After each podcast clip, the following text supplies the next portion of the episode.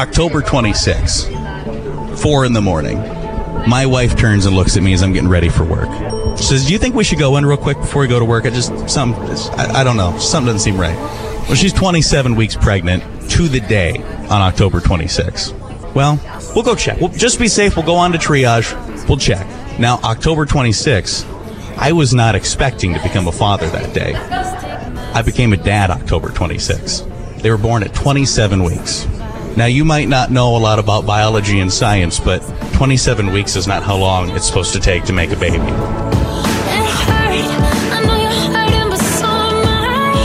I never thought I'd use this hospital.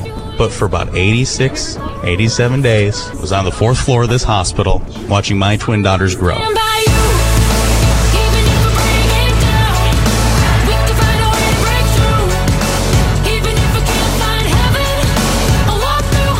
Sat beside something that we've heard about many a times called an oscillating ventilator. It's a breathing machine. That oscillating ventilator had that plaque on it. Now it was a little worn out, a little hard to read. It's worn out because it's been here for a while. It's worn out because it saved a lot of lives. And I sat and I listened to the hum of that machine, wash as it made my daughter's lungs go. When you're born at 27 weeks, your lungs aren't supposed to be working. You're not supposed to be breathing oxygen. You're supposed to be inside your mother. I watched as this machine kept my daughters alive. This radiothon is responsible for saving the life of my twin daughters. They came home last Friday.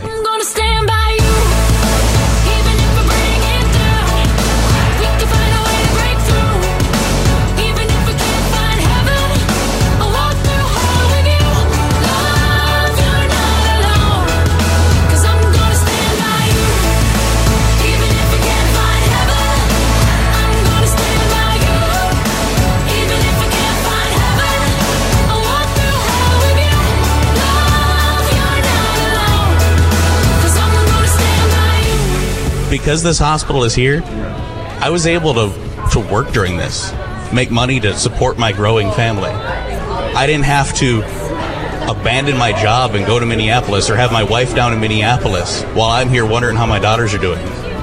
This building is only here because of this radiothon.